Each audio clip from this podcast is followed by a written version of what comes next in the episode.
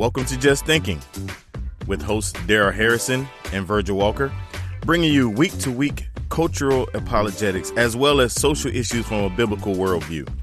This is Just Thinking. Let's think. We're back. It's another edition of the Just Thinking broadcast. I am Virgil Walker.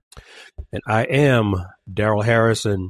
What you know, Omaha, what's going on? Are you having as lovely a Lord's Day weather wise as I am right now out here in Valencia, California? What's it looking like where you are, Omaha? In Prob- Omaha. Pro- probably not probably not as lovely as California. No, I, I probably not that lovely. But I will say this, man, the weather is gorgeous here. We're enjoying you know probably 60 degrees light okay. winds and okay. so it's it's it's really really nice we got some days coming up ahead that are going to be really really nice kind of get us out of that that weather funk that we were in with regard to, to, to winter we still got and on the back end of, of folks coming out of the coming out of the flooding and all of that kind of stuff, and right. uh, still still dealing with the with kind of the repercussions of that. But man, for the most part, these the the, the folks in in Nebraska and Omaha areas, specifically in the outside area, man, they're they're a bounce back people, man, and so it's, it's oh, just yeah. been really it's been really good to see folks, you know, stepping in to help and looking for opportunities to to to help their neighbor.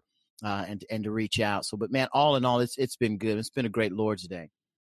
Yeah, you know, speaking of Nebraska, I had a uh, recollection just now to some years ago. I was watching a college football game, and I think Nebraska was playing somebody.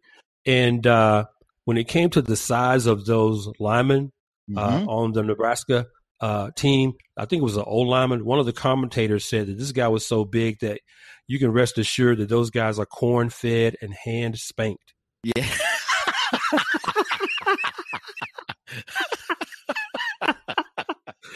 So I know yeah. Nebraska's all blue collar, man. I, yes. I, know they work hard for everything they get yes. out there. Yes. But yeah, I just I when you when you mentioned that, man, that that uh, you know Nebraska folks they bounce back. That you know they nothing holds them down. I just had a recollection back to that college football game I was watching. I yeah. said these guys are corn fed and hand yeah. spanked. I was like, yeah, oh my gosh, that's hilarious. They are. That is hilarious, man. That is. They in fact, man, this past weekend uh, a lot of the colleges had their had their spring games, and so yep. again, another for, for the for the folks who live in Nebraska who who uh, who enjoy Nebraska football, they had another sold out uh, event that was packed out there, eighty plus thousand fans in the stands for their spring game. Of course, as you know, and as as most of our listeners who've been with us for a long time know, though I live in Nebraska. I come I hail from Oklahoma. Mm-hmm. And You're so my I'm an Okie man, and uh, definitely as a as a person who who's from Oklahoma, root for the Sooners, and uh, uh, that's that's kind of how I get down. So I just want to make that distinction. You mentioned, you know, the you mentioned Nebraska football, and you know I'm, I ain't mad at that, you know, but uh, but at the end of the day, I'm I'm all in for up uh, for my Sooners. So that's what's up. I got you, bro. Well, it won't be long, man. What about another four months before the season kicks off? That's and, eternity, uh, man. That's, man. That's I know eternity. it is. Yeah, it, re- it really is, man. It really is. So I feel you. You know, just one more note on the weather. You know, I still keep tabs on what's going on back in my home state of Georgia, man. You know, so they had to deal with some tornadoes uh, over the past couple days uh, in the southeast, and uh, wow. uh, just just want everyone to know back in Georgia that I'm remembering them every day. You know, and uh, just a prime example, man.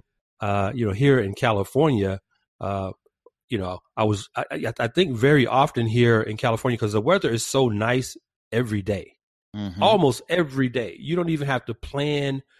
You, when you plan something to do outside, you don't have to check the weather. Is what I'm trying to say. Wow. You can just go ahead and say, yeah, we're going to do this or that because you know nine times out of ten the weather's going to accommodate. Mm-hmm. Uh, but then back in Georgia, you know, you got thunderstorms and tornado uh, watch alerts and stuff like that. So everyone back in Georgia, stay safe. Mm-hmm. I remember you guys all the time. I'm always praying for all of you. So stay safe and take care out there back in my home state. And hopefully I'll be able to see you guys soon. That'd be great. That'd be great, man. Good. Well, I tell you, Omaha, my brother. Yes, sir. Here we are again. Here we are again. Here we are again mm-hmm. doing yet another episode that has to do with race, ethnicity, social justice, etc. Mm-hmm. I mean, this issue just will not go away. It refuses to go away. And you know, as I think about this issue not going away, I feel like that guy Michael Corleone in the in the Godfather movies. Mm-hmm. Um, in the Godfather trilogy, in the third film, The Godfather Part 3 mm-hmm. there's a scene where you know Michael Corleone is in his kitchen, things are happening with the family, and he says, "Just when I thought I was out, they pull me back in." Yeah. I mean, I say that because how many episodes have we done? Right. That in one way or another has something to do with this issue. Mm-hmm. This whole race, ethnicity, social justice thing. We've done several episodes of the almost 70 episodes that we've done of the Just Thinking broadcast since we launched in December 2017. Mm-hmm. We've done several episodes that touch on those topics one way or another. But since right. we've been back this year, right, since we've been back in 2019, mm-hmm. with you know taking two months off for me to get settled out here in California, we've done the following topics. Okay, we've done sexual sin in the church. Mm-hmm. We've done a biblical theology of socialism. We've done slavery reparations. You did a great job going solo on a biblical theology of capitalism. Mm-hmm. We did worldliness in the church. We did the Born Alive Act. Wow. And yet, the subject we're dealing with today is yet another layer of an issue that simply refuses to die. Mm-hmm. And why won't it die? It won't die because there are so called Christians out there who have unrepented hate in their hearts for people who don't look like them. Mm-hmm. That's why this issue will not die. Absolutely. Absolutely. Any, any thoughts on that, Omaha? well, I definitely be well. I, one, I think the statement that you that you made is is is interesting. The fact that Christians, there are Christians out there who have unrepentant hate in their hearts for people who don't look like them, and and the reality is, while there are there are some who have a lens uh, that may view that only aimed in one direction, right? Mm-hmm. Uh, yep. we, we're, we're going to flip the script and, and, and show how how what you may be thinking with regard to that issue coming from a black perspective seeing maybe perhaps whites in one one way is really is is really uh, or rather whites rather looking at blacks in one way the, the, the situation is reversed um, mm-hmm. I, I, agree with you. I think that this it, the, the issue doesn't ever seem to go away, and it's it's been incredible, as you mentioned, since our return. You got after you got settled into California, the past few weeks have been an incredible run of subjects and shows that, that you just mentioned.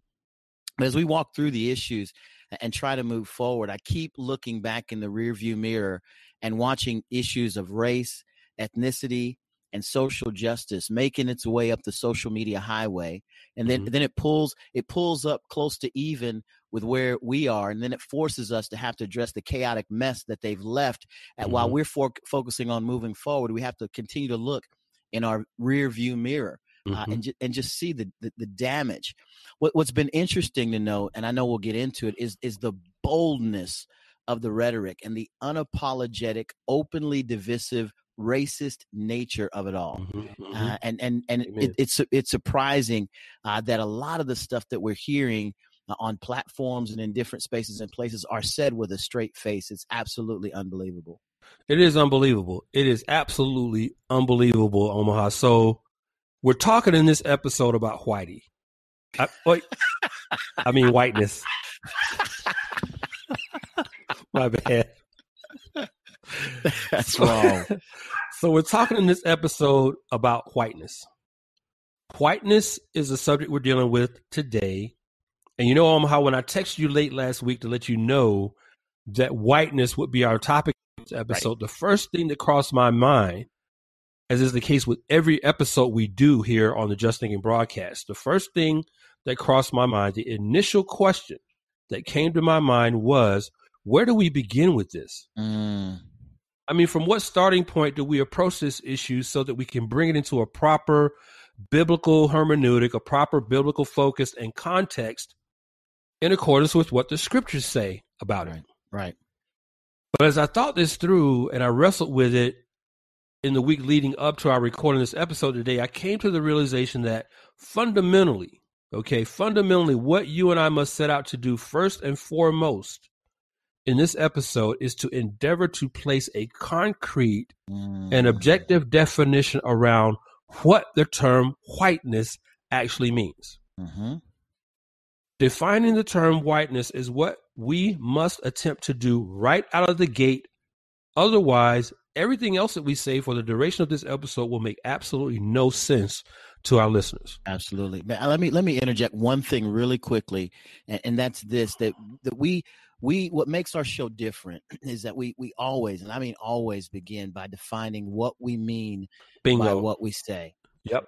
And as I prepared for for this show in particular, with you knowing that this was a topic you were going to cover, I listened to a number of other talks by so-called experts and it was it was always interesting that they never defined their terms exactly and and then they used ambiguity to attach whiteness to every change that they mm-hmm. wanted to see made. But, but I, I I I just wanted to pause because I want I did want our listeners, even at this point, to recognize the difference between what we do on just thinking. Mm-hmm. and what happens with other shows how other uh, how other other co-hosts kind of do their thing we want folks to know and you do a great job of making sure before we run into anything we're giving the information and, and defining our terms. Exactly. Great point, Omaha. Excellent point. Now, before doing that, before presenting what I believe to be a solid, sound, and objective definition of what whiteness is, I just want to reiterate something that regular listeners to the Just Thinking broadcast know very well already. And that is that I am rather dogmatic when it comes to Christians using biblical terms and mm-hmm. biblical vernacular when it comes to issues like the one we're discussing today. Now, the reason I'm dogmatic about it is because words have meaning. And For better or worse, context is derived from the meanings we ascribe to the words we use day in and day out. So, in order to have an informed, intelligent, and more importantly, biblical conversation around the subject of whiteness, the term whiteness must be objectively defined so that the dialogue in which you and I engage on this subject is based on that objective definition mm-hmm. as held up against what the Word of God says about it. That makes yep. sense, Omaha? Absolutely.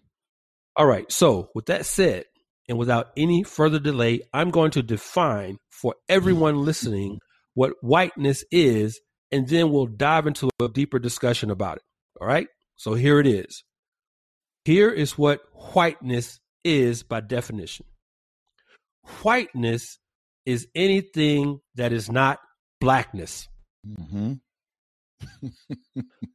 Let me repeat that. Right. Whiteness, by definition, is anything that is not blackness. Mm. Now, in an effort to further solidify the context of the definition I just gave, the question we must also consider is this If whiteness is anything that is not blackness, then what is blackness? What is blackness? Well, I have an answer for you, and the answer is taken from a book written by a man who many people regard as the father, quote unquote, of black liberation theology, namely the late Dr. James H. Cone. Mm-hmm. In the book, Black Theology, A Documented History, Volume 1, which, by the way, I will again refer to later in this episode, but in the book Black Theology, a documented history, volume one, Cone defines blackness as, quote, the affirmation of black humanity, unquote. Mm. So this is in James Cone's own words. In Cone's own words, blackness is defined as, quote, the affirmation of black humanity, unquote. Now, with that definition from Cone in mind, Omaha, can you imagine any white person being allowed to define whiteness in the same terms as Cone defines blackness? That is, mm-hmm. can you imagine any white person defining whiteness as, quote, the affirmation of white humanity, Mm-mm. unquote? Absolutely not. No way. Absolutely not would any mm-hmm. white person be allowed to define whiteness using the exact same words as Cone used. Mm-hmm. When you reduce the term whiteness to its most fundamental level, it essentially encompasses everything and anything that is not directly related to blackness. Mm-hmm. We are, we just define blackness right as the affirmation of black humanity. So when you reduce the term whiteness to its most fundamental level, it essentially encompasses everything that is not directly related to blackness.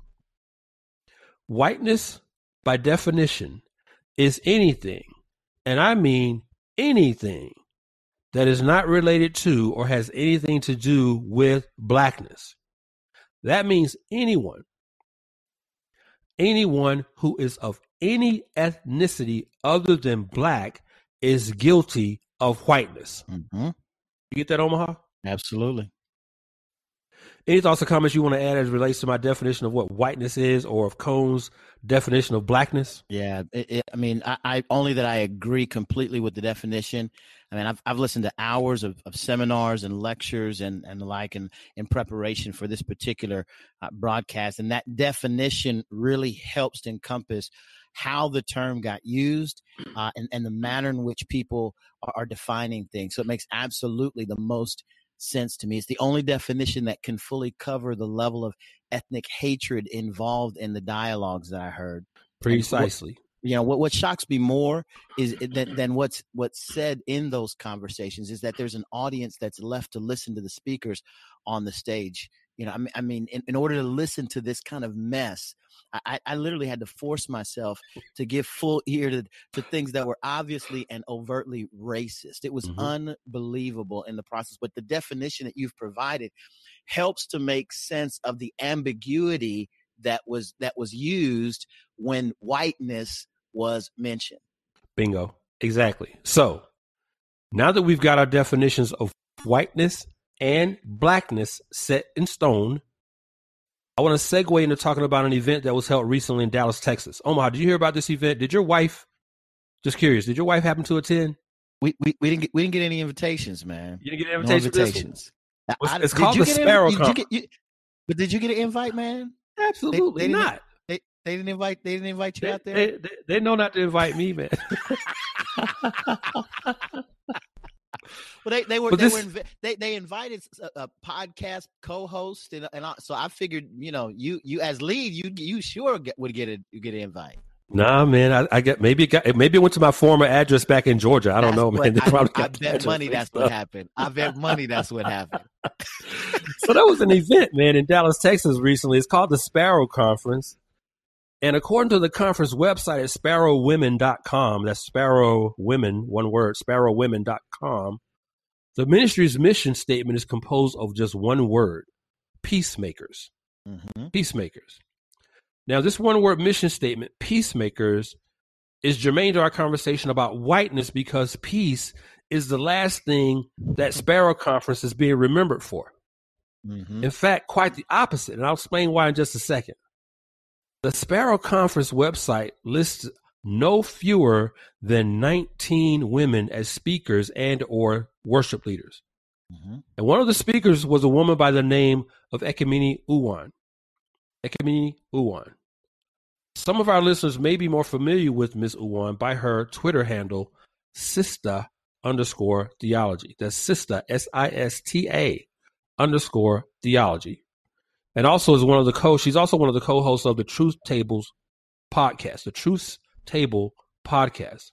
That's Miss Ekemini Uwan. Now, Ekemini Uwan again is one of at least 19 women who were highlighted by my count on the Sparrow Women's Conference website. So by no means do I want to give the impression that Ms. Uwan was the central figure at the conference. Mm-hmm. However, some of the comments she made during the conference have definitely detracted from the other speakers and conversely from the organization's mission statement of peacemakers. For our listeners who may be unfamiliar with Ekemini Uwan, she is Nigerian by birth, but she says she doesn't claim that particular ethnic designation because it, because it is a label which she described at the Sparrow Conference as a quote colonial tag, unquote. Mm-hmm. Ekemini Uwan is an alumna of Westminster Theological Seminary, and she holds a Master of Divinity or an MDiv degree. So, needless to say, Miss Uwan is neither ignorant nor unintelligent. In fact, quite the opposite. She is an extremely sharp and bright woman. But that notwithstanding, I have to say that I could not disagree more with Miss Uwan's worldview, particularly as it relates to this whole matter of what is being referred to in certain circles as whiteness. But back to the Sparrow Conference for just a moment. The reason Ms. Uwan's remarks at the conference are germane to what we're discussing in this episode of the Just Thinking broadcast is that her remarks undoubtedly serve to introduce many people to the term whiteness who might never have heard the term before now.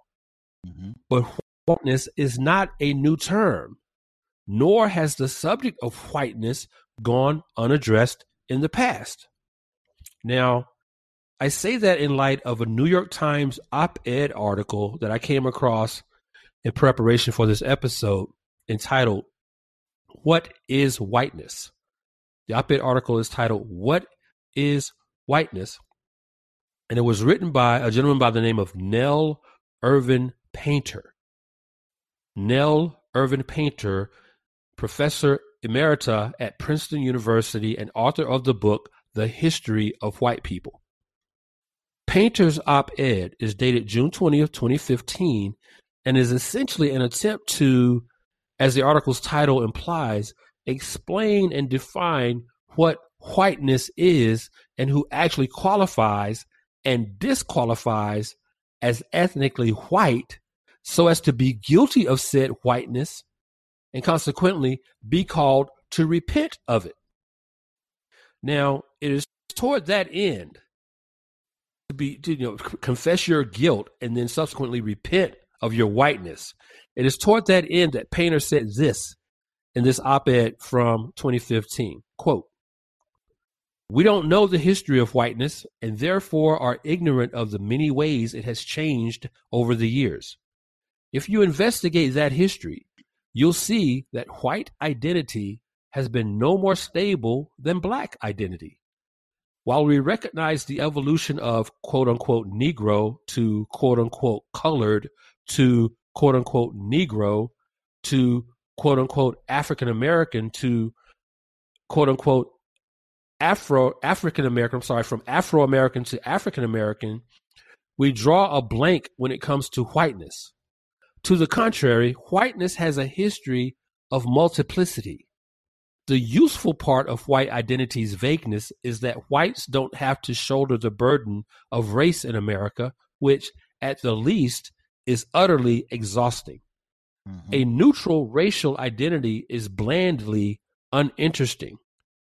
In the 1970s, long after they had been accepted as quote unquote white, Italians, Irish, Greeks, Jews, and others proclaimed themselves ethnic Americans, quote unquote, in order to forge a positive identity at a time of quote unquote black is beautiful. Mm. But this ethnic self discovery did not alter the fact that, and listen closely, but this ethnic self discovery did not alter the fact that whiteness continued to be defined as before, primarily by what it isn't blackness. Mm.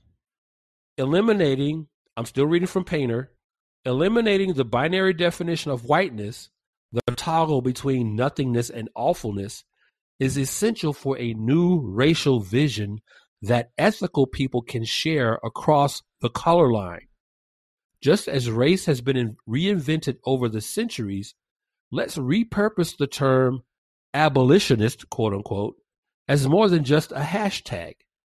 The quote unquote abolition of white privilege can be an additional component of identity, not a replacement for it, one that embeds social justice in its meaning. Even more, it unifies people of many races. Mm. Close quote. So that was Nell Irvin Painter from his op ed in the New York Times in 20, 2015 titled, What is whiteness. Now, mm-hmm. as a point of exposition on what I just quoted from Mr. Painter, I want to pause here for a moment to make sure our listeners understand what Painter is saying. What Nell Irvin Painter is essentially saying is that despite attempts by people who are of non black ethnicity to distinguish themselves as being of distinct ethnicity in their own right, whiteness, he said, continues to be defined as before, primarily by what it isn't. That is, blackness. In other words, in saying that Painter is giving validity and credibility to the definition of whiteness that I gave earlier in this episode. Mm-hmm. Whiteness, by definition, is anything that is not blackness. In other words, ultimately, it doesn't matter that the other ethnicities Painter mentioned in his article, Italians, Irish, Greeks, and Jews, aren't truly white, quote unquote, in terms of their actual biological ethnicity. In the end, the only thing that matters is that those people are not black. And whoever is not black is white. Consequently, people of other ethnicities are all guilty of whiteness simply by virtue of not being black. Any thoughts on that, Omaha? This is absolutely insane. Uh, this is insane. I mean, is anybody is, look? Is anybody out there getting a headache yet? I mean, seriously, I, I already want to bang my head into a wall. Like who who wakes up in the morning being so color conscious that they define their entire worldview with a word that actually means nothing. Nothing. I mean, the, the, the, word whiteness becomes so malleable that, that it becomes the redefinition at some points of sin. And since we can't can't attach biblical terms like sin to the issue, we rename the sin as whiteness so that we can apply it to everything that isn't blackness. Yeah, bingo. these these are false terms. They mean nothing and carry no weight. And in my mind, it's mind numbing to listen to these people talk through lengthy explanations of nothingness to the applause of social justicians.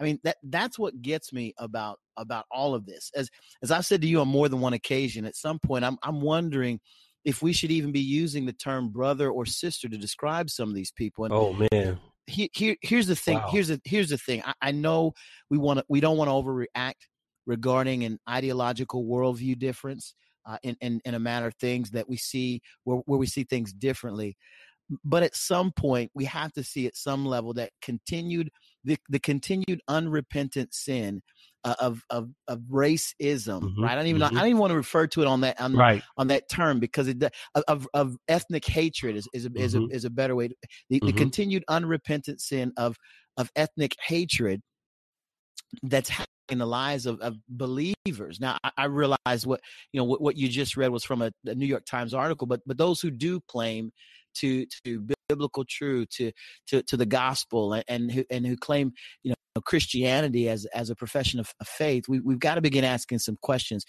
All, all in all, man, it, it hurts my head to think about. I'm saddened by the petty nature of of it all and whiteness and blackness. They're simply empty terms. I mean, am I right about that? They're empty. They're actually just empty Dude, terms. You are so right. And I thought what Painter said in his op-ed piece, and we're going to link in the episode notes once this episode is published we are going to link to Painter's article.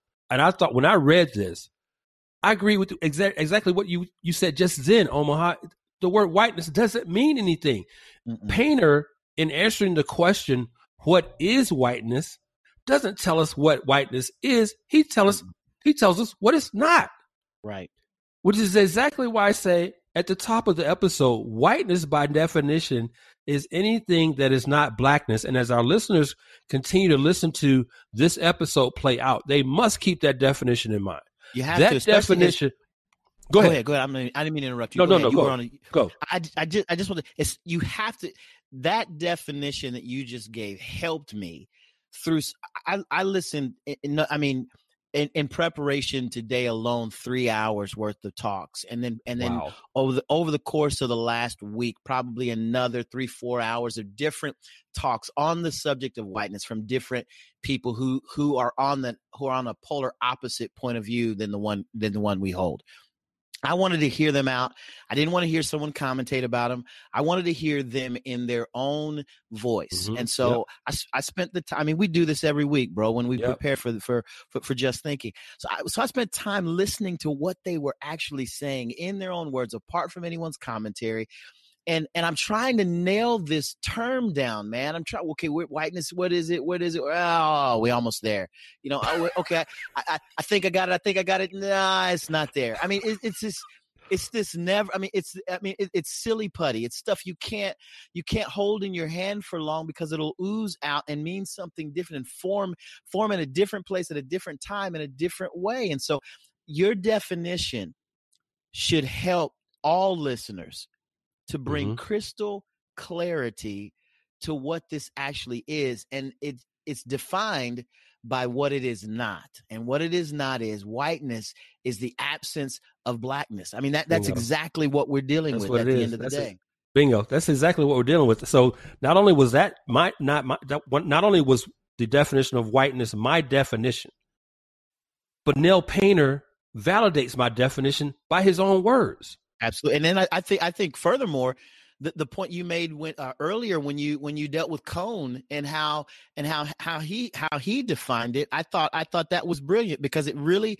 it really helps to clarify what's at stake. Uh, when uh, when I'm trying to remember, you talked about Cone. You said something about the fact that that his definition had to do with with affirming black, yeah, her, affirming black humanity, affirming black humanity, and that has to be held out there alongside this because you see that in every single talk that all of it had to do well you didn't affirm you didn't you didn't make somebody yep. feel they mm-hmm. didn't they didn't yep. feel like they were yep. you know and, and it, it, regardless of the issue well they, they, they they don't feel affirmed in evangelical circles or they don't feel affirmed from a standpoint of theology they don't feel affirmed i'm like man how how how did we get so broke how did black folk let, let me just be real man come on where, where my Hammond B3 at cue up the Hammond B3 there how, how did how did black folk who who, who came uh, across across the continents, right? Uh, uh, the, the, the, the, the transatlantic slave trade, land in America still standing, become so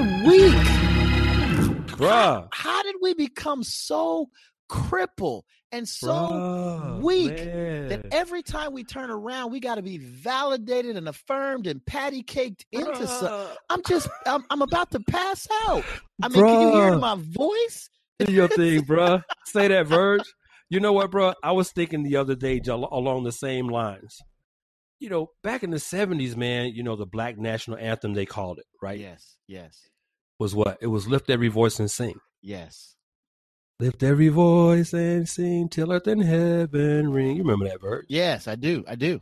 But what's the national anthem now for black people? Nobody knows the trouble I see. Man, I'm telling you, racism in, in 2019. Knows. Racism in 2019. That that's got to be the song. That's got. That's got to be, it. That's that's exactly to your point. How do we go in the span of one generation, right, from lift every voice and sing to nobody knows the trouble I seen? That's where we are. That's, That's exactly gotta, where we are. You got to tweet that out, man. You got. but you see, Omaha, this all points. This all points to the absurdity and shallowness of this whole idea of whiteness. Yeah, yeah. Like the concept of quote unquote race itself, the concept of whiteness is just another invented social construct that has absolutely no basis whatsoever in biblical orthodoxy. Mm-hmm. I kind of liken it to someone who kind of saunters into their kitchen at home, uh, grabs a mixing bowl, adds a little critical race theory along with a dash of black liberation theology for taste, puts it in the oven, sets the temperature on 375 for 30 minutes, and waits to see what comes out. I mean, that's right. exactly what this whiteness ideology is, namely a recipe, if you will, for sinful division and hatred mm. within the church and within the broader society. I mean, it is nothing more than a regurgitation of postmodernist sociocultural rhetoric that has been pontificated mm-hmm. for decades by such critical race theorists as Kimberlé Crenshaw, Derek Bell, Patricia mm-hmm. Williams, Richard Delgado, and Eduardo Bonilla Silva, Silva, as well as such noted advocates of black liberation theology as James Cone, Dwight mm-hmm. Nathaniel Hopkins, Robert Beckford, the late Albert B. Cleage Jr., Joseph Ratzinger, Kenneth L. Walters, and last but not least, Jeremiah Wright. Mm. Now, I've used a couple terms here in the past couple seconds, and for those who may be unfamiliar with the terms critical race theory mm-hmm. and black liberation theology and what they are by definition, I want to take a few moments now to define those two terms for you. Let's start with critical race theory or CRT. Okay? Mm-hmm. Critical race theory. Critical race theory is the view within social science that race, quote unquote, instead of being biologically grounded and natural, is socially constructed, and that race, as a socially constructed concept, functions as a means to maintain the interest of the majority white population that constructed it. Mm-hmm. Now, according mm-hmm. to CRT, racial inequality emerges from the social, economic, and legal differences that white people create between races in order to maintain elite white interests in labor markets and politics, and as such, create the circumstances and structures that give rise to the poverty and criminality that exists in many minority communities. Wow. Now, critical race theories combine progressive political struggles for racial justice with critiques of the conventional legal and scholarly norms, which are themselves viewed as part of the illegitimate hierarchies that need to be destroyed. Critical race theorists reject the idea that race has a natural referent. Instead, for them, race is a product of social processes of power. Mm-hmm. That's my definition of critical race theory. Now, on to black liberation theology. Let's define that. Mm-hmm. The idea of black liberation theology emerged during the second half of the 1960s when a small group of radical black clergy began to reinterpret the meaning of the Christian faith from the standpoint of the black struggle for liberation in the United States.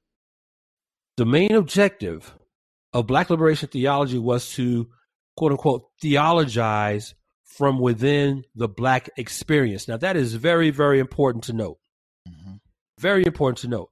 The main objective of black liberation theology was to theologize from within the black experience rather than be confined to duplicating the theology of Europe or white North America.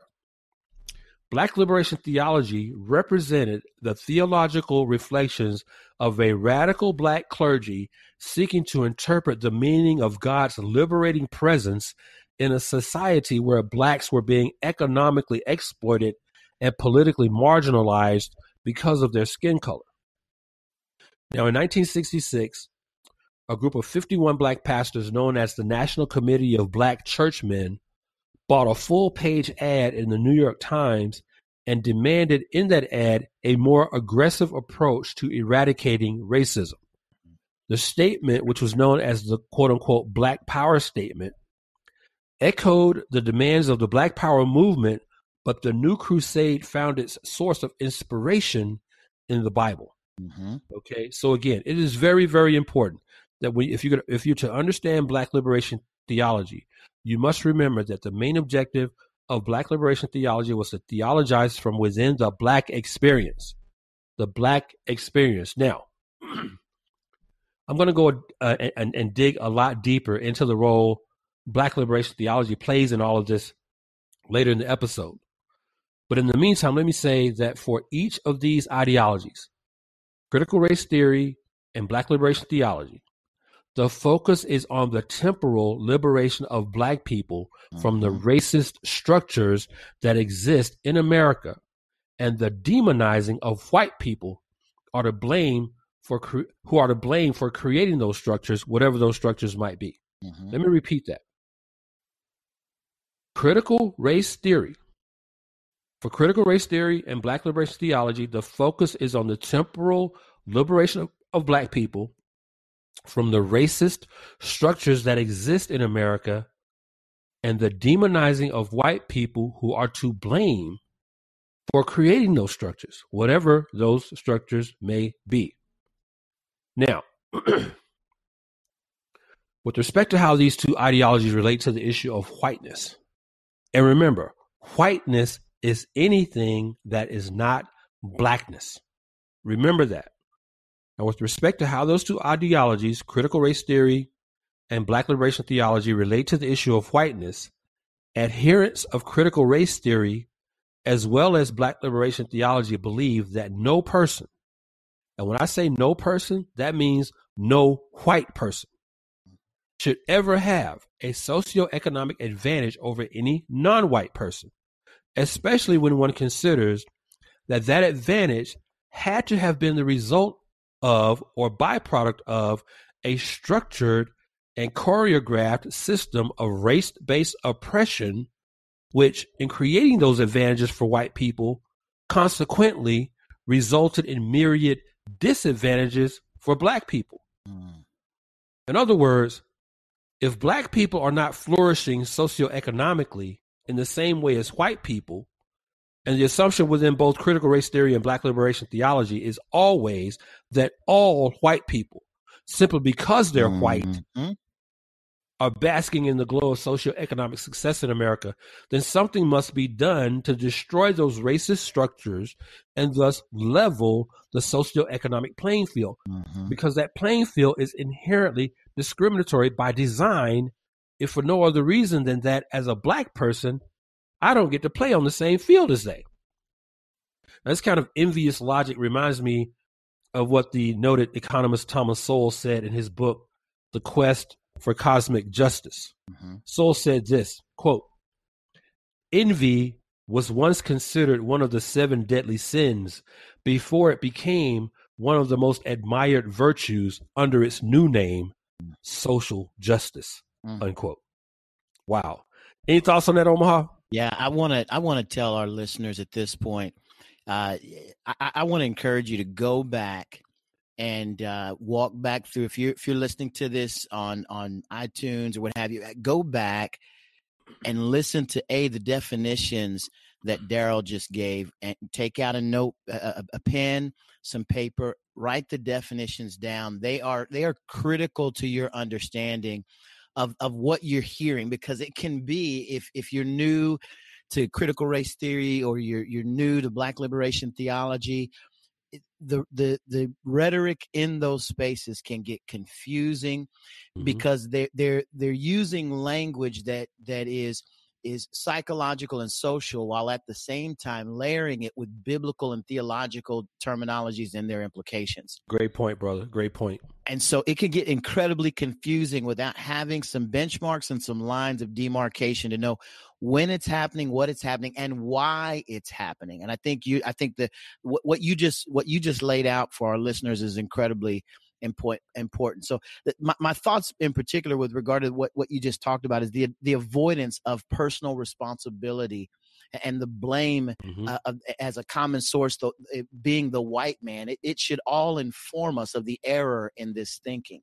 Mm-hmm. Right. One of the things that I find interesting is that is that people who espouse these ideas are everything contrary to what they claim is actually happening in real in, in reality to, to, the blacks that they represent. Mm-hmm. Yep. By by that, here's what I mean. Think about the resume of of Miss Uwan.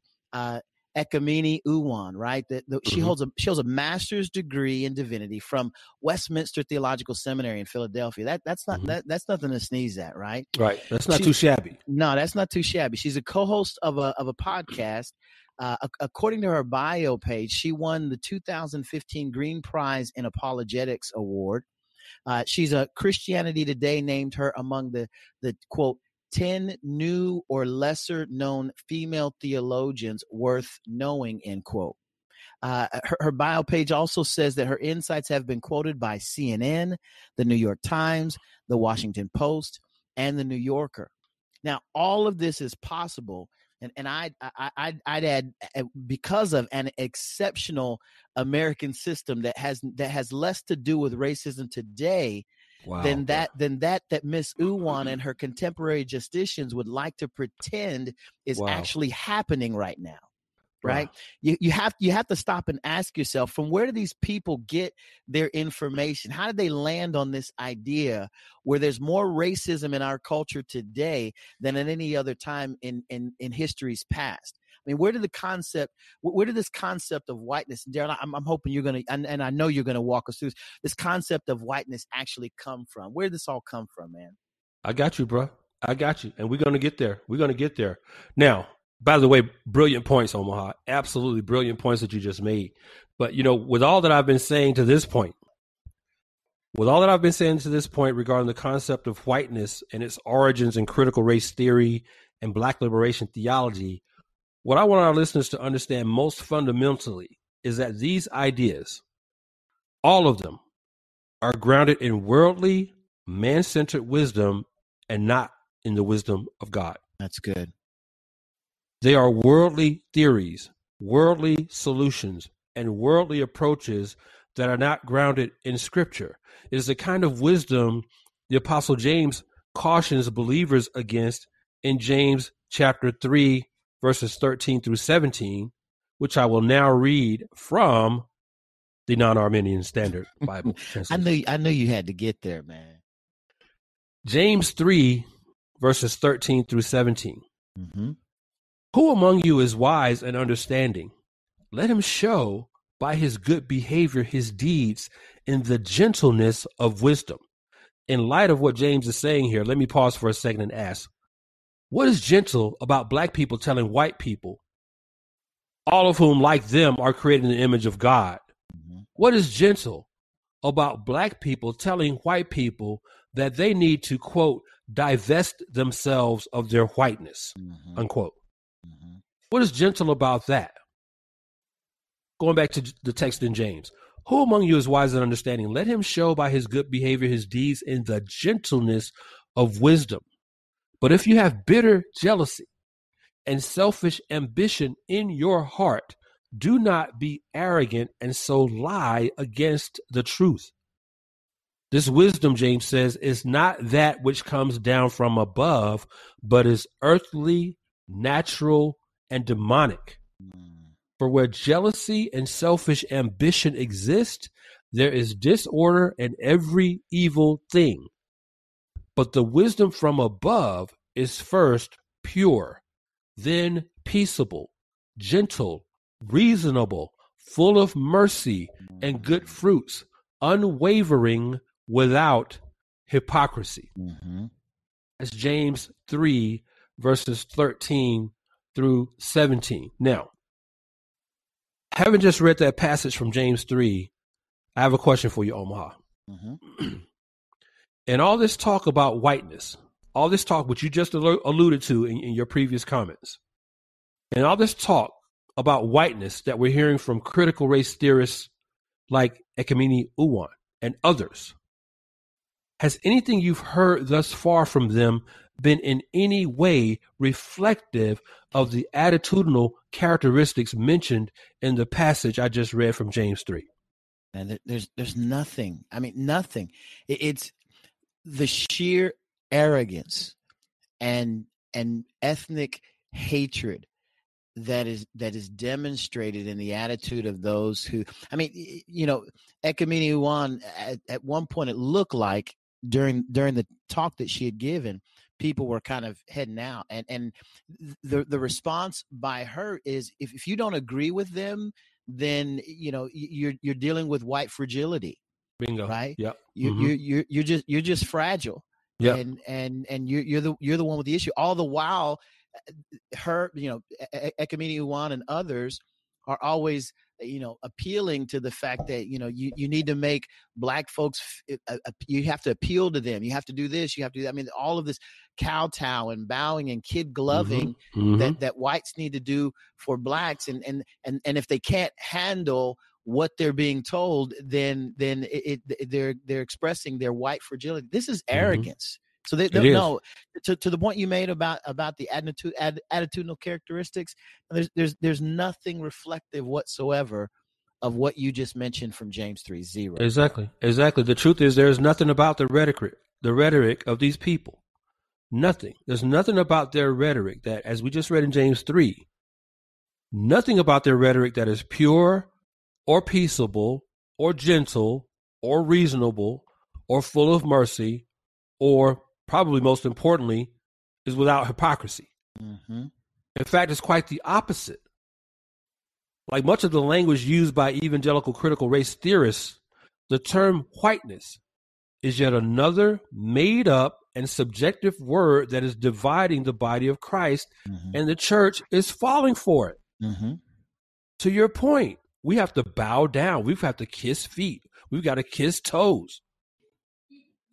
Otherwise, white people, you guys are just fragile. Right. Terms like whiteness are blatantly unbiblical and do absolutely nothing in terms of fostering the kind of bodily oneness that Christ desires for his church.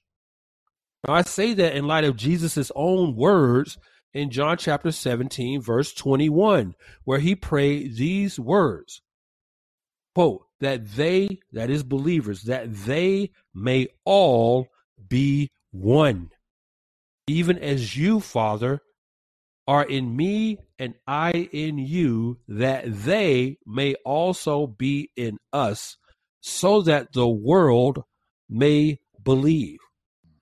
And on that subject of, of unity, of oneness, the Apostle John writes in First John chapter 4, verses 7 and 8.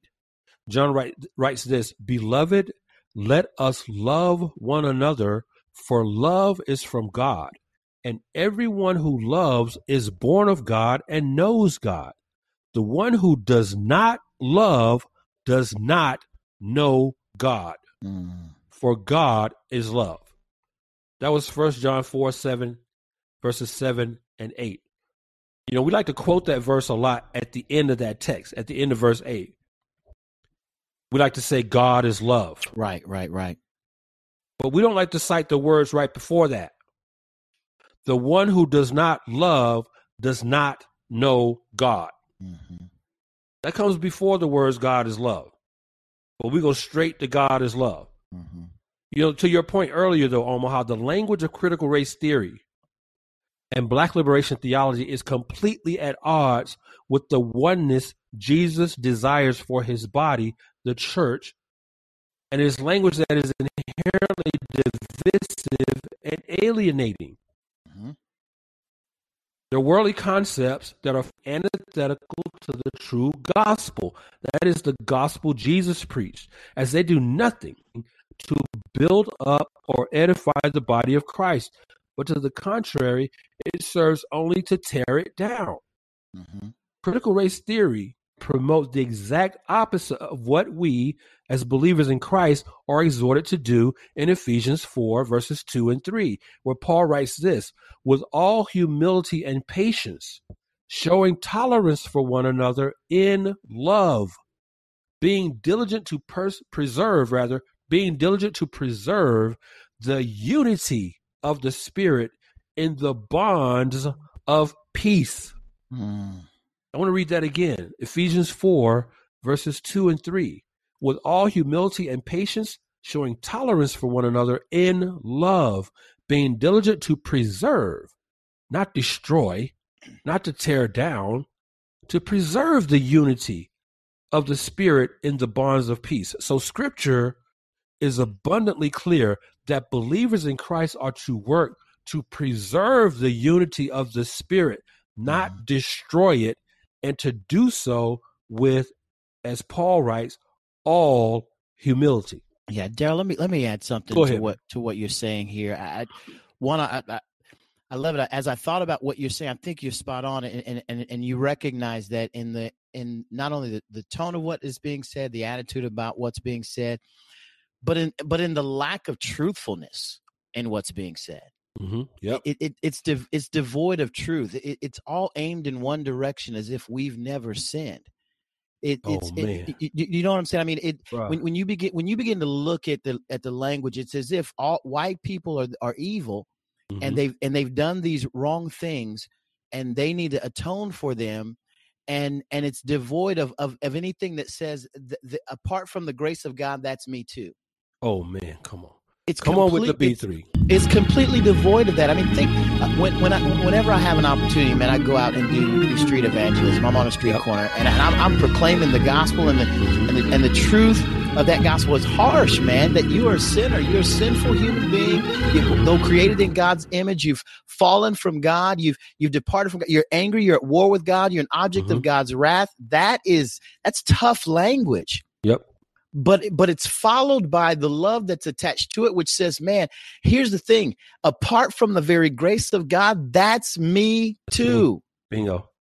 That's exactly. me too. And and, exactly. and if and, and you need to hear that and know that. And i i like you am a beggar who's found bread and i just want to point you to where the bread of life actually is. Mm-hmm. When Come you on, listen man. man when you listen to the language of these folks as, as i as, as i have for hours now it's completely devoid of the reality of, of, of biblical reality, which is Bingo. all of us have sinned and fallen short right. of the glory of God. Right. So, so none, so none of that creates any unity of the spirit or the bond of peace because there's no peace being offered. Amen. The, prince, the, the prince of wow. peace is absent, right? Bro, a- totally absent. Absent. Totally absent. Totally. Mm-hmm. You know, as you as I was listening to you there, your your point that they're acting as if they have no sin. Right. I'm reminded of the words in uh, Psalm 106. Psalm 106, verse 3 says, How blessed are those who keep justice. You know, they like that word justice a lot. Right, right, right. They have justice for breakfast. How blessed are those who keep justice, who practice righteousness at all times. Yes. Psalm 106, 3. There is no one who can claim that, who can attest to the words that I just read in Psalm 106.3. Mm-hmm. No one, there's no one who has ever lived save Christ himself who practices righteousness at all times. Right, right. Psalm 106.3. I would politely and humbly ask my critical race theory black liberation theology brothers and sisters out there, go meditate on that text. Right. Go meditate on Psalm 106.3. How blessed are those who keep justice. See, they'll they'll they'll memorize and put the first part of that verse on a bumper sticker, mm-hmm. on a T-shirt. Mm-hmm. It's like they it's like they selectively like to quote Micah six eight all the time. No, but Psalm 106 3 doesn't stop there. It doesn't stop at the word justice. See, there's a comma there, not a period. Mm who practice righteousness at all times. You know, so this emphasis on humility that Paul was talking about in Ephesians 4. His emphasis on humility there is important to note because there is nothing humble about critical race theory. No. There's not, nothing. Mm-hmm. Critical race theorists are thoroughly convinced that they are always right mm-hmm. because they're smarter than everyone else. Mm-hmm. Not only that, critical race theorists believe themselves to be morally purer than mm-hmm. everyone else because they are the only ones who have the solutions to the problems of racial discord in America. And believing yourself to be morally purer, morally purer than anyone else is even worse than believing you are always right. So it is in that regard that critical race theorists remind me of the parable of the arrogant Pharisee and the tax collector in Luke 18.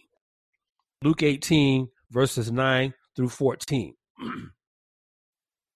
Luke writes, and he also told this parable to some people who trusted in themselves that they were righteous and viewed others with contempt. This is to your point earlier, Omaha.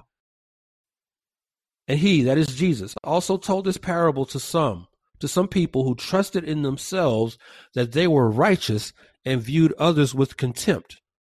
Two men went up into the temple to pray one a Pharisee and the other a tax collector. The Pharisee stood and was praying this to himself quote, God, I thank you that I am not like other people, mm. swindlers, unjust, adulterers, or even like this tax collector. I fast twice a week. I pay tithes of all that I get, unquote.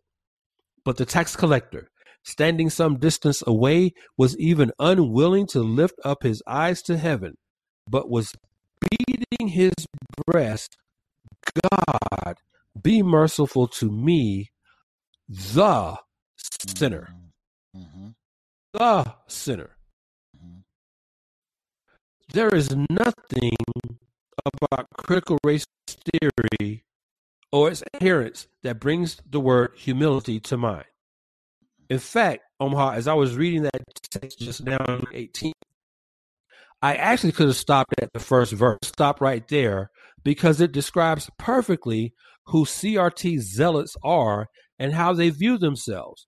People who trust in themselves that they are righteous and view others with contempt.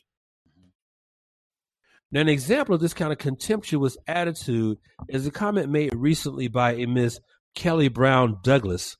Kelly Brown Douglas is Dean of the Episcopal School of Divinity at Union Theological Seminary. And if you don't know anything about Union Theological Seminary, Union Theological Seminary is one of, if not the, most liberal seminary in America today. Mm-hmm. Kelly Brown Douglas said this in an interview conducted last month at All Saints Episcopal Church in Pasadena, California. Ms. Douglas said this quote, just because you look like a white American doesn't mean you have to act like one. The first step on the road to recovery is to own one's whiteness and realize how it keeps you from your true identity as a child of God. Unquote. Now, it was in that same interview that Ms. Douglas said this quote, You can't be white and follow Jesus. Mm. Whiteness and Christianity cannot go together. Unquote. Now, you know, Omaha, when I initially initially came across these words from Kelly Brown Douglas, my mind immediately went to a couple of texts in the New Testament. First of all, in Hebrews 12, verses 14 and 15.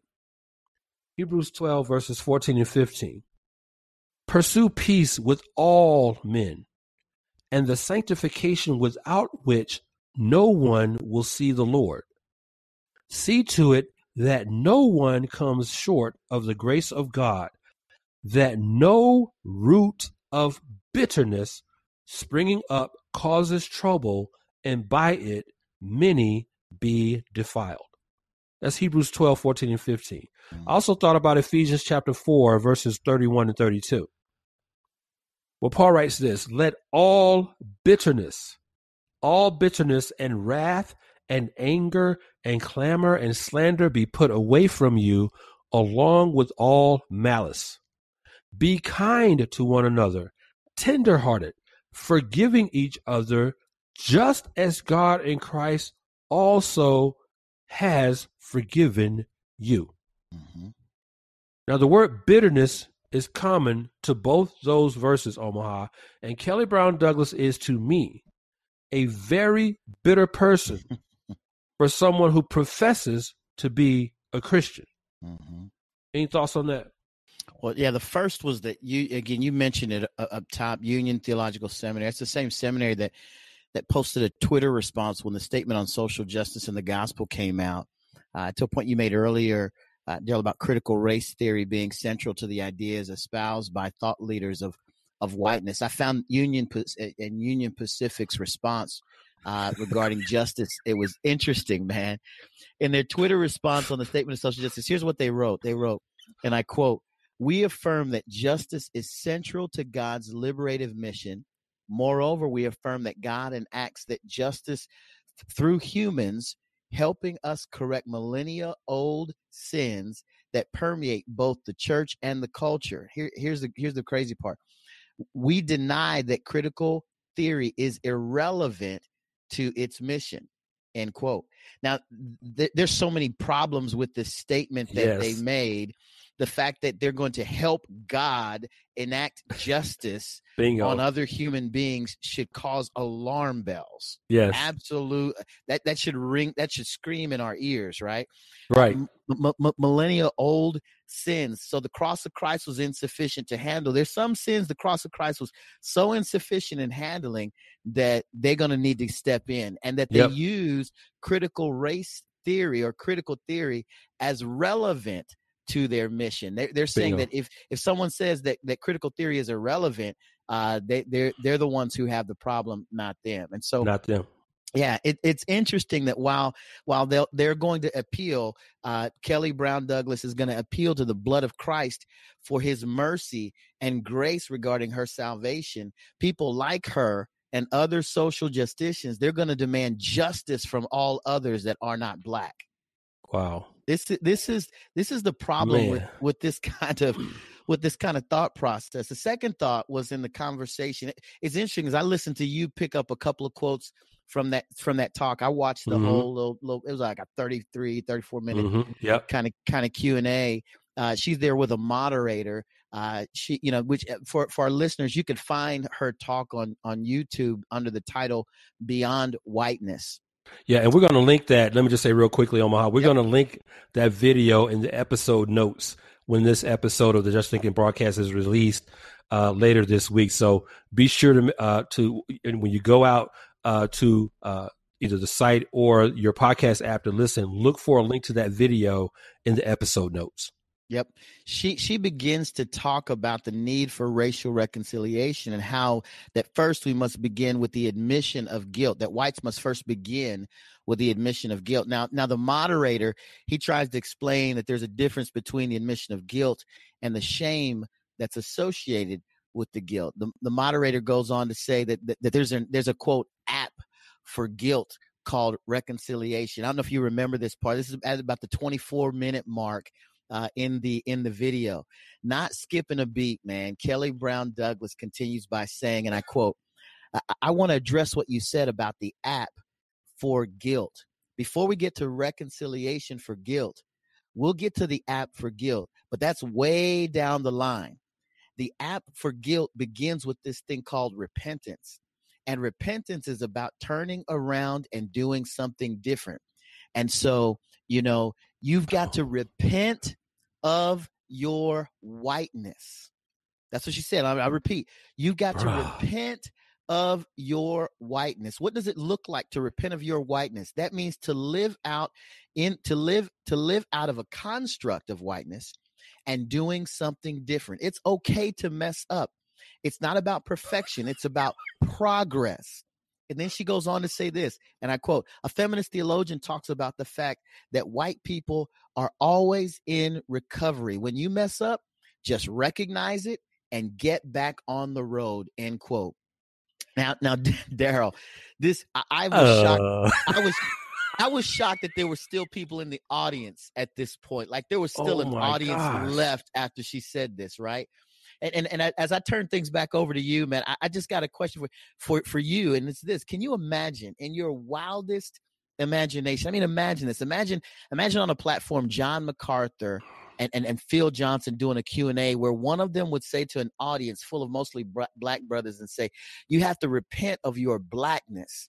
And when you mess up, you just need to recognize it and get back on the road. End quote. Can you I can't. No, way. No way. That even wait, be possible. Furthermore, no can you can, can you imagine if they hinted to something like that, the national backlash no. that would take place on something like that? Yet, yet, yet, people, Listen. yet people like this, this, this, you know, Kelly Brown Douglas is applauded and given more stages to to permeate this ridiculous racism. And you called it exactly what it is. Yeah. Although I, I know we both hate that word. I, I do, but that, that's the only thing but it's, people it's can ethnic understand. hatred. It's ethnic eth- hatred. It's ethnic hatred. It's sin. It's exactly what it is. It's, It's sin. It's unrepentant sin. It's proud, unrepentant sin on full display for everyone to see. And what did I say at the very beginning of this episode? I said the reason we're still talking about this kind of stuff is because we have so called Christians out here with unrepentant hate in their heart mm-hmm. for other brothers and sisters only because those brothers and sisters don't look like them. Right. People like Kelly Brown Douglas are proving my definition of whiteness to be spot on. Oh, absolutely. Whiteness is anything that does not have to do with blackness. Mm-hmm. If you're not black, you're white. And as a result, you're guilty. I don't care what your ethnicity is. If you're not black, you're white. And you're guilty of whiteness by virtue of not being black. Mm-hmm. So, on both these views, in both of these views, critical race theory and black liberation theology, it's all about black people being quote unquote liberated from these oppressive structures established by white people and all white people, simply by virtue of being white, are complicit in the creation of these structures. Mm-hmm. Now, that said, I would remind the CR, the CRTers and BLTers out there of what Scripture says in Acts seventeen twenty six. Acts seventeen twenty six. God made from one man, that man being Adam, God made from one man every nation of mankind to live on the face of the earth. That's Acts seventeen twenty six. Now that word nation in Acts 17 26 is not referring to geographical land masses, boundaries, or territories, but is the Greek noun ethnos, from which we get our English word ethnicity. Mm-hmm. And it is on the basis of texts such as Acts 17 26 that I consistently argue. And I've done this on my social media platforms and my blog articles on this on this podcast that's why I consistently argue that the term race, as most people use and define the term in today's sociocultural milieu, is not biblical. The term race is not biblical. The biblical term is ethnicity, as we just exegeted from 7, Acts 17 26. The biblical term is not race, but ethnicity.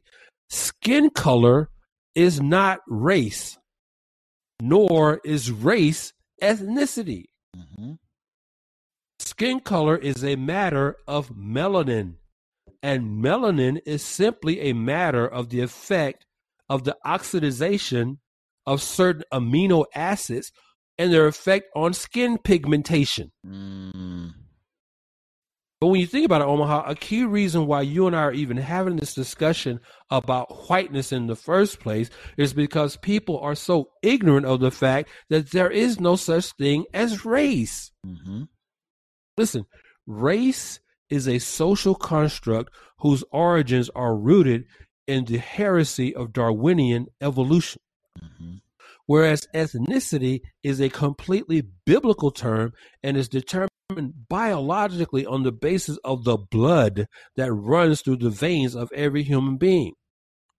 Race is a myth, it does not exist. Listen to what the late Robert Wald Sussman writes in his critically acclaimed book, The Myth of Race. This is Robert Wald Sussman in The Myth of Race. What many people do not realize is that racial structure is not based on reality. Anthropologists have shown for many years now that there is no biological reality to human race. There are no major complex behaviors that directly correlate with what might be considered human, quote unquote, racial characteristics. There is no inherent relationship between intelligence, law abidingness, or economic practices and race, just as there is no relationship between nose size, height, blood group, or skin color in any set of complex human behaviors. However, this is Sussman.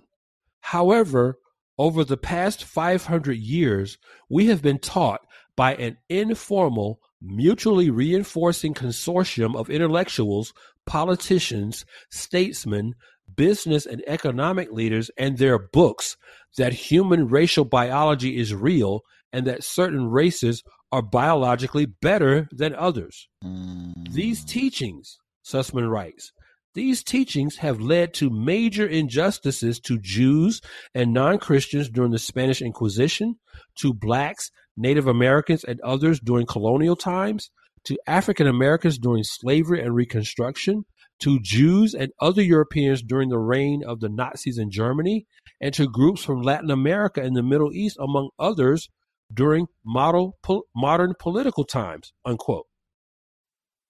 Sussman nails it. There is no such thing as race, but the church is buying into this lie. They're right. buying into the lie that race is a real thing.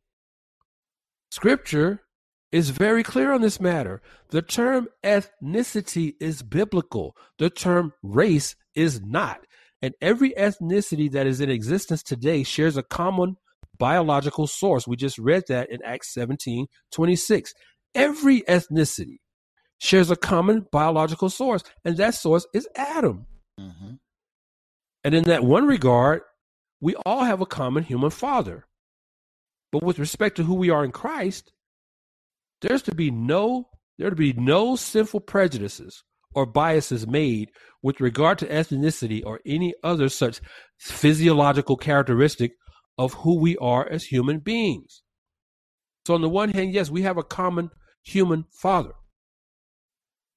But as it relates to our common Father, God, who we have in Christ, there are to be no, no biases, prejudices, or any other distinctions made, especially with respect to our physiological characteristics. That point is clearly made by the Apostle Paul in Galatians chapter 3, verses 26 through 28. Come on. Where Paul says, For you are all sons of God through faith in Christ Jesus. Mm-hmm. For all of you were, who were baptized into Christ have clothed yourselves with Christ. There is neither Jew nor Greek. There is neither slave nor free man. There is neither male nor female, for you are all one in Christ Jesus. Any thoughts, Omaha? Man, that was a powerful again a powerful section to walk through. I love what what uh, what Sussman said about about the myth of, of race. This was a if if I remember correctly, I know you've been posting a few of the books that you've been reading. Is this one you, you, you read a while back that you were you were encouraging others to read, or was that something else? Yeah, absolutely. As a matter of fact, in responding to that sort of social media uh, tag trend that's going on right now, right. the myth of race by Robert Wald Sussman. That was the first book. That was the first image of the first book title that I posted. Yeah. Yeah, everyone should have a copy of that book. That's good, man. That's really, really good. I thought I thought that that sounded familiar, and uh, wanted to wanted to remind our, our, our audience of that as well. I think it was well stated. Biblical categories, and you've you've said this time and time and time again, exactly on our show that biblical categories are a must.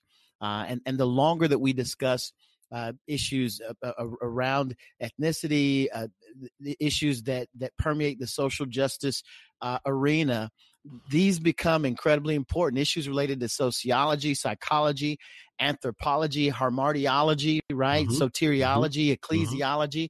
Mm-hmm. It's a must that yep. we maintain biblical categories and terms. And what we see happening is so-called theologians are extracting ideas from from Marxism and incorporating them with a little bit of you said it earlier, a dash of liberation yep. theology. Mm-hmm. And then they're and then they're reframing theological categories into into the nonsense that we hear on platforms wrapped under the guise of intellectualism. Yep. That's the part that kills yep. me. The, the, the bottom line is that this this stuff ain't deep. Now, I, but I see, know, that's that, that was my point earlier about they think they're smarter than they think right. they're smarter than everyone else. Right, right. Eh, I mean, it, it I, it's just not deep. It really isn't. Now, I, I, know I know it's not proper English to say this stuff ain't deep, but there's I, I just have to say it that way. I just you got you got to say it that way. Just like to, it is, Bert. Just to make it clear, it's it's not it's it's not deep thinking. It's actually foolishness. It reminds me of of the Ecclesiastes ten fourteen, which says, "A fool multiplies words, though no man knows what is to be." And who can tell him what will be after him. What's Man, meant by on. that is what's meant by that is people are using a number of words to say much, but it is actually foolish talk, and they have no mm-hmm. idea what they're saying or where they're going. All of it is foolishness. Wow, bruh. See that that I, I counted about six Hammond B3 moments there. what you just said, man, you nailed it. You nailed it. Now, I mentioned earlier in the episode that I was going to delve a little deeper into the role Black liberation theology plays yes. in the development of this ungodly concept of whiteness. We we yeah. spent some time on critical race theory. Now I want to kind of unpack the role that Black liberation theology has played in this concept of whiteness, and I want to do that right now. Okay, so yeah. I want I want to begin by reading selected passages from three different books selected passages from three different books, all of which are authored by black liberation theologians. Okay. The first is the book that I alluded to earlier, Black Theology, A Documented History, Volume 1. I cited that one earlier in our conversation. Black Theology, A Documented History, Volume 1, in which Joseph A. Johnson writes this quote, For us, that is black people, for us, Black theology is the theology of black liberation. It seeks to plumb the, ba- the, the black condition in light of God's revelation in Jesus Christ, so that the black community can see the gospel is commensurate with the achievement of black humanity. Was that was that was word black humanity sound like? That was Cone's definition Cone. of blackness. Right so that the black community can see the gospel is commensurate with the achievement of black humanity. Black theology is a theology of blackness. It is the affirmation of black humanity that emancipates black people from white racism, thus providing authentic freedom for both white and black people. Johnson continues it affirms the humanity of white people in that it says no to the encroachment of white oppression. Unquote. So that was Joseph A. Johnson in Black Theology, a Documented History, Volume 1. Now, mm-hmm. similar to what Johnson expressed in the passage I just read from the book Black Theology, a book which, by the way, it could be argued expresses the orthodoxy and orthopraxy of Black liberation theology from a black male perspective, I will next read from the book entitled Sisters in the Wilderness The Challenges of Womanist God Talk. Okay, Sisters in the Wilderness The Challenges of Womanist God Talk, in which author Dolores S. Williams writes from the perspective of the black feminist or womanist, as black feminists prefer to be called, Wow. She's writing from the black womanist perspective when she writes this quote, Today, a theological corrective is developing that has considerable potential for bringing black women's experience into theology. Now, let me pause there. Where did we see that phrase earlier? Black experience. Well, we saw that in the definition of black liberation theology, that it seeks to right theologize from the perspective of Black experience. Hmm. So we continue with what Miss Williams says here in her book, Sisters in the Wilderness. Today, a theological corrective is developing that has considerable potential for bringing Black women's experience into theology so that Black women will see the need to transform the sexist character of the churches and their theology. Oh the corrective emerging from black female theologians, ethicists, biblical scholars, ministers, and laywomen is called womanist theology. This theology is beginning to provide real insight for my concern with faith seeking understanding. As I see it, she writes, as I see it, womanist theology is a prophetic voice reminding African American denominational churches of their mission to seek justice and voice for all their people, of which black women are the overwhelming are the overwhelming majority in their congregations. Womanist theology attempts to help black women see, affirm, and have confidence in the importance of their experience and faith for determining the character of the Christian religion in the African American community. Now she closes with this. Like black male, black liberation theology, womanist theology assumes the necessity of responsible freedom for all human beings. But womanist theology especially concerns itself with the faith, survival, and freedom struggle of African American women. Unquote. Now, lastly of the three, lastly of the three passages that I want to cite, and here's where this all comes together in terms of the relationship between black liberation theology and whiteness. In the book, Why, Lord? Author Anthony B. Pinn writes, and hold on to your seats when you hear this. In the book, Why, Lord? Author Anthony B. Pinn writes this, and I quote God has, in giving humans free will, limited God's own range oh of activity gosh. within history. Oh my! Yeah, let me, I, let me, I, I yep. gotta stop. Hold on, hold on. I, I, wait a minute. I need to clear my head for a second. Wow. I, I, just I'm about to pass out right now. Wait a minute. Yeah. Wow. Pinn right Anthony B. Pinn P I N N mm. writes this in his book Why Lord. God has, in giving humans free will, limited God's own range of activity within history. Wow. That is to say, God placed a restriction upon God's transforming contact with humanity. A consequence of this self-imposed limitation is the ability, the inability rather, the inability of God to assist humans through divine coercion. Let me repeat that. A consequence, Pinn writes, a consequence of God's self-imposed limitation that is, his self imposed limiting of his contact with humanity. A consequence of that is the inability to assist humans through divine coercion.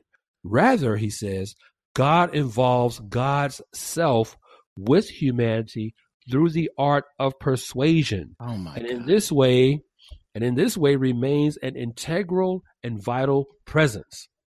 This self imposed reduction in divine power, Pinn writes, this self imposed reduction in divine power makes it necessary. And this is to your earlier comment, Omaha. Mm-hmm, mm-hmm. Pinn writes that this self imposed reduction in divine power makes it necessary for humans to serve as God's co workers in the liberation struggle. Unquote. Wow.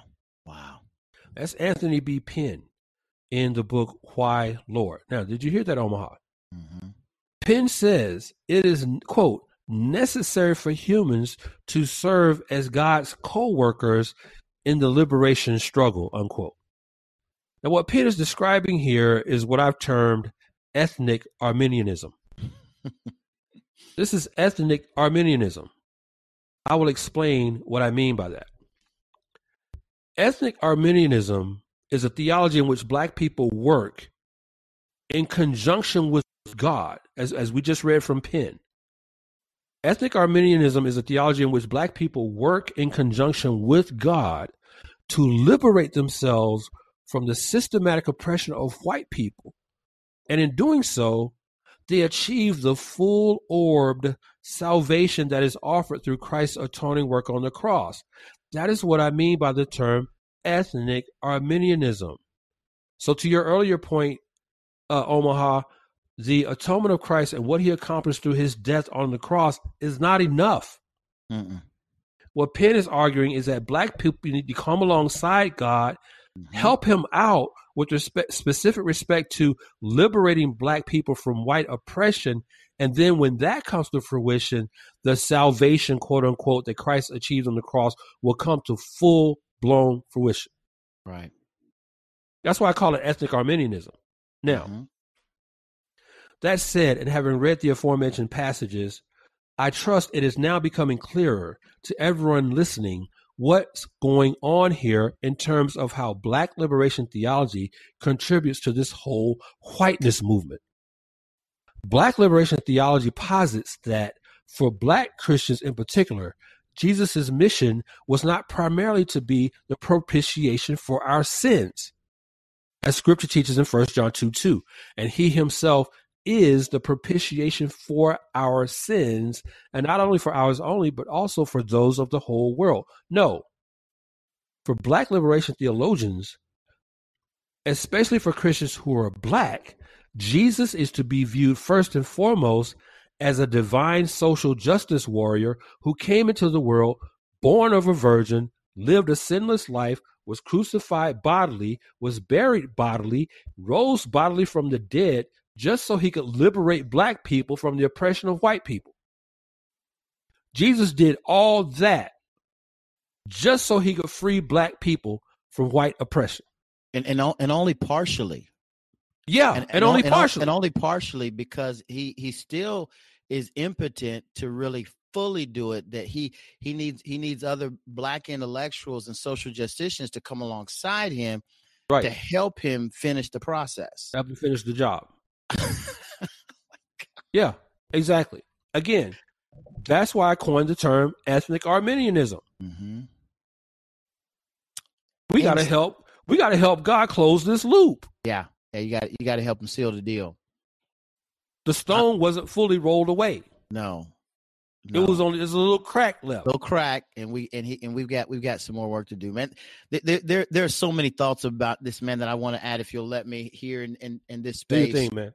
I, a couple of thoughts. One is with the the I, I was I, you taught me something today that that uh, that womanist is what what black yes. feminists prefer yes. to be called are yes. womanists Yes. Ra- rather than feminists. Right. I was first and, hip to that. I was first hip to that when I was at Princeton Seminary a few years ago um, as a fellow of the Black Theology and Leadership Institute there. That's mm. I was surrounded by womanists in my cohort. Wow. Wow. And that and the matter of fact, all the books that I previously cited just a few minutes ago, mm-hmm. all of those are resources that I bought back brought back from Princeton. I, I wouldn't have survived, man. They'd they'd I'd have probably got beat up. They probably would have beat me up and sent me out the, out out packing. Dolores Williams, right? The womanist theology. I wrote down as, as you were going through that process. I wrote down Dolores Williams, womanist theology equals weakness theology. Oh, weakness. Oh, Man. theology. And, and, the reason the, the reason I thought about that was because I mean it just again we, we're appealing to all of this weakness and kowtowing that needs to take place uh, in, in order for people to feel included and apart part and and and and brought together into this this this this you know I don't I don't even know how to how to frame it. It's just so ridiculous. I just wrote down womanist theology equals weakness theology, and then with Pinn, mm-hmm. I, I, I wrote down his book was called Why Lord. Yeah, it's a book I, of laments. It's it's okay. a it's it's almost like the book of lamentations in scripture. It is a it is a book full of lamentations over white the the white oppression of black oh people. Oh my gosh. I, I wrote why Lord equals what Lord? What Lord?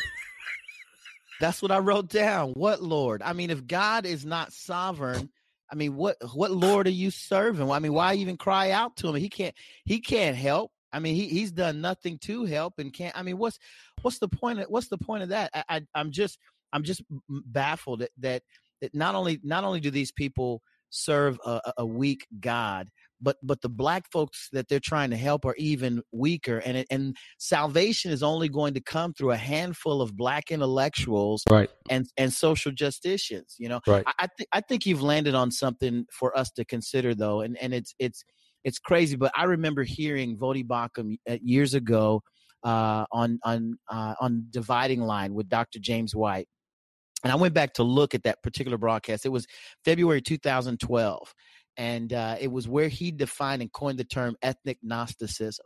Yep, uh. And, and, there, yep. and there he he defined the idea that blacks have, have, claimed to have a kind of a hidden knowledge that most don't really understand our plight, our condition, our situation. Uh, and if if if, if we're going to fully experience the salvific work intended by Christ, you're going to have to appeal to someone uh, black in order to know what you know what's required and what's desired for you to atone for the sins of, of, of mm-hmm. whiteness and, uh, and other mm-hmm. things. Mm-hmm. I, I, think I think in, in this context, man, you've coined another term, ethnic Arminianism. And, and, and I think that people need to kind of write that down, make note of it, because it is the reality of what we're watching unfold in our current culture with these yep. social justicians. Mm-hmm. Very true.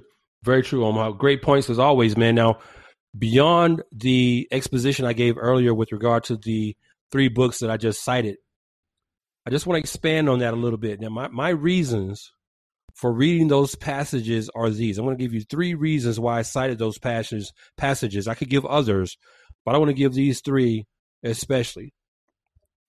The reason I cited those passages, number one, was to give our listeners a sense of the very real interconnectedness between Black liberation theology and critical race theory in formulating the unbiblical and sinful idea of whiteness.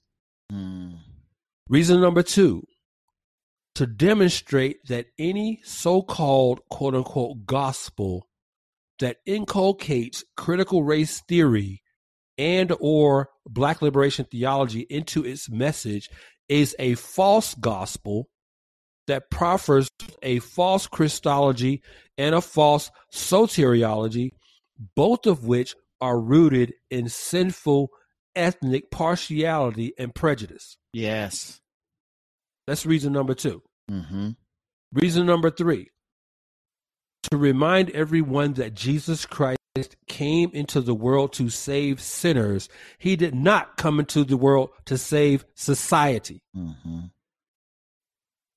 Paul said in 1 Timothy 1:15a, it is a trustworthy statement deserving full acceptance that Christ Jesus came into the world to save sinners. Conversely, John writes in 1 John 3 8 that the one who practices sin is of the devil, for the devil has sinned from the beginning. The Son of God appeared for this purpose to destroy the works of the devil, and all the works of the devil are rooted in sin. Mm. Christ came into the world to save sinners. He did not come into the world to save society. Ultimately, the liberation of each of us, the liberation that each of us needs, the liberation that each of us is in such dire need of is to be liberated from the bondage of our sin. My favorite Puritan, Thomas Watson, in his book, A Body of Divinity, said this. He said, Sin has the devil for its father, shame for its companion, and death for its wages. Hmm. Martyn Lloyd-Jones, the doctor, mm-hmm. in a sermon that he preached entitled Man in Sin. Lloyd-Jones said this He said, You cannot understand life as it is in this world at this moment unless you understand the biblical doctrine of sin. You cannot understand the whole of human history, Lloyd-Jones writes, apart from understanding the doctrine of sin. The world, with all its wars and all its quarrels and its conquests, its calamities, and all the rest of it, Jones, Lloyd-Jones writes, I suggest to you that there is no adequate explanation save in this biblical doctrine of sin. Mm. What the church needs to understand is that the redeemed world that we are waiting for is not this one. That's good. Man, that's good. That's good. I'm going to repeat that because this is what CRTers and BLTers and social justicians don't get. Mm-hmm. What the church needs to understand is that the redeemed world that we are waiting for is not this one. Mm-hmm. It is the one to come. Amen. It is the world to come. The apostle Peter makes this abundantly clear in 2 Peter 3:13. Mm-hmm. He says, "But according to his promise, we that is believers, but according to his promise, that is according to Christ's promise, we are looking for new heavens and a new earth in which righteousness dwells." Amen.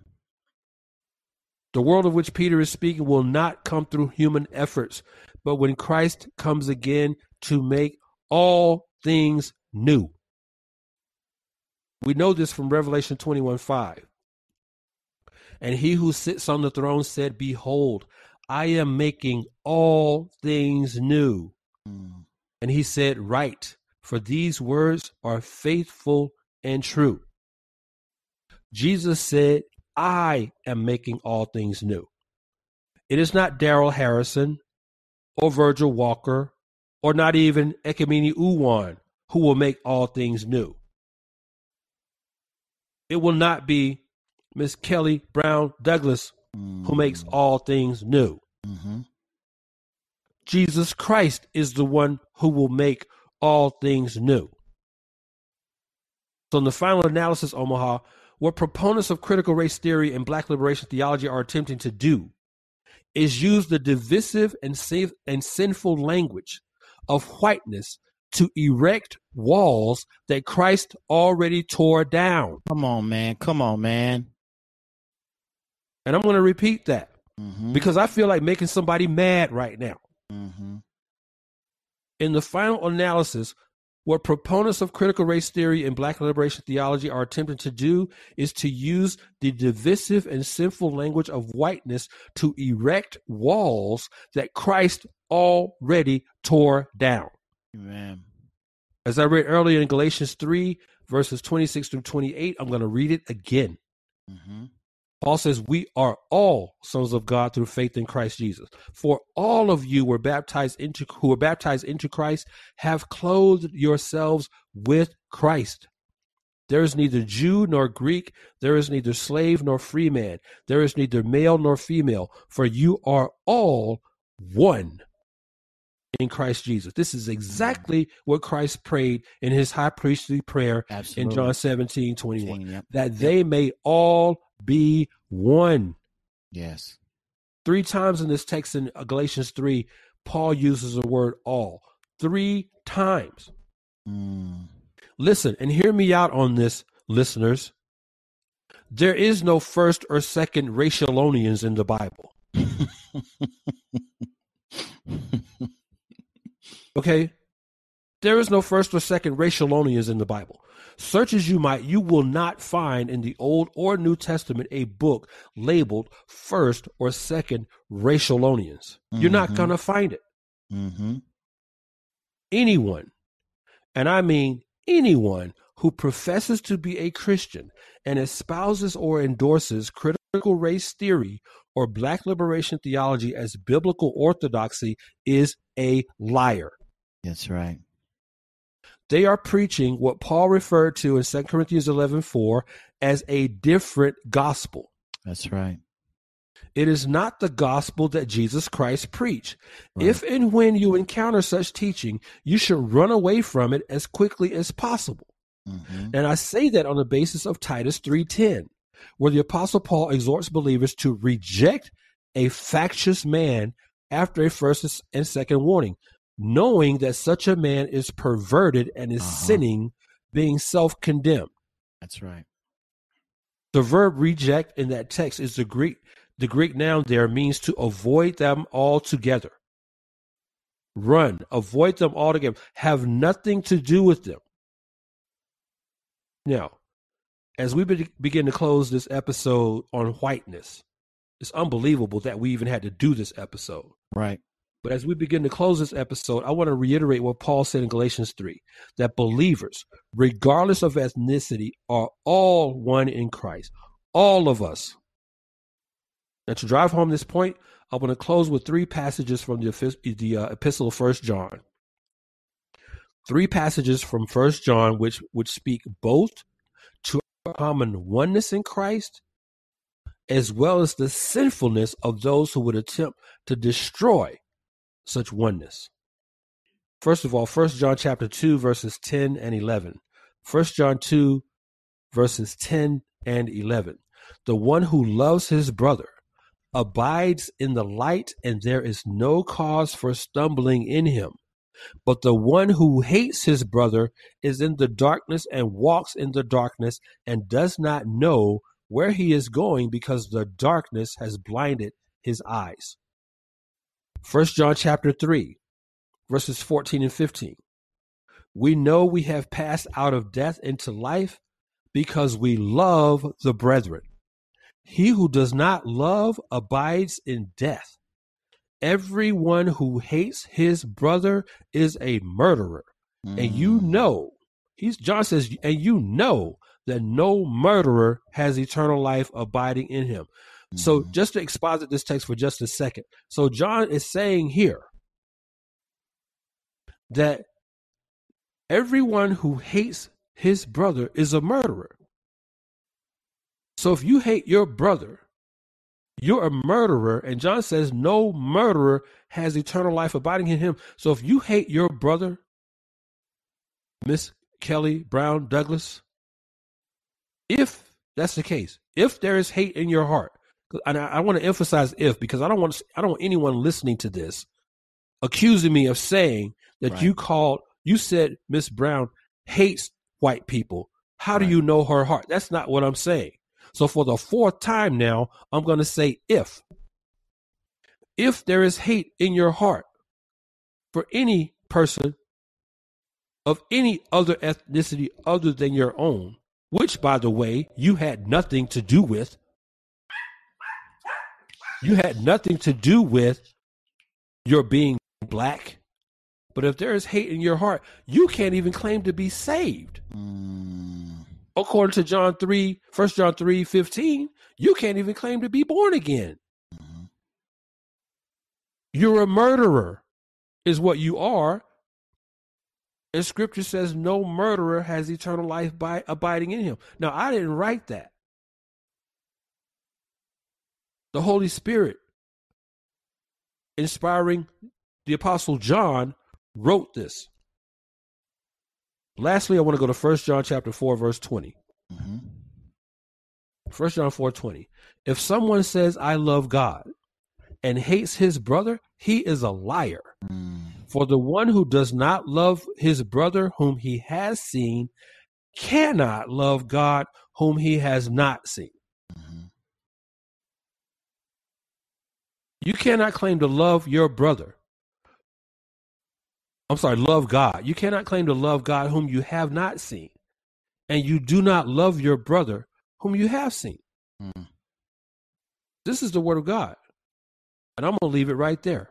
I, I, I love as we close. I love what you did as as you made it clear. You're not you're not making a judgment of anyone's heart. You don't know their heart, uh, but but you are saying if if these things are in place, they're in violation of the text of scripture that that we just read and and one of the things that, that i recognize is as a part of this what we're seeing is that you've got people making statements that absolutely identify what all of us if the shoe were on the other foot would identify as ethnic hatred Bingo. Uh, as, as we, we really would there's no way that we would Bingo. allow someone to say blackness is evil Exactly. And, and and believe them to be devoid of any hatred in their heart for people of of of, of that ethnicity. There's no way that we would no do way. that.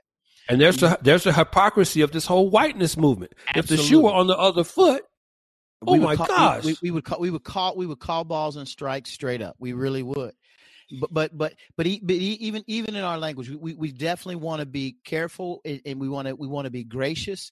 I think you demonstrated that in what you said as we closed. At the same time i i i just want to make an appeal man. If if again if the shoe were on the other foot what would we what would we call this? What would we call this? And, and i believe that we would correctly identify it as as ethnic hatred of which needed to be repented of needed to be repentant. Would you Would you agree with that, man? I'll, I'll give you a closing word. Absolutely, brother. I agree with you 100. percent Absolutely, you nailed it. Mm-hmm. Yeah, you nailed I, it. I just, I just nothing more to add to that, man. You nailed it. I just wanted to put that out there, man. It's been been great walking through this this with you. Again, having to deal with the issue and address it. We we we don't we don't shy away from topics here on on the Just Thinking broadcast, man. We do what we do, and and we we let the chips fall where they may. We examine it through the lens of the text of Scripture, and that's and that's how we get down. With that, I want to thank you all for for listening to us. Join us again next week for another edition of the Just Thinking broadcast.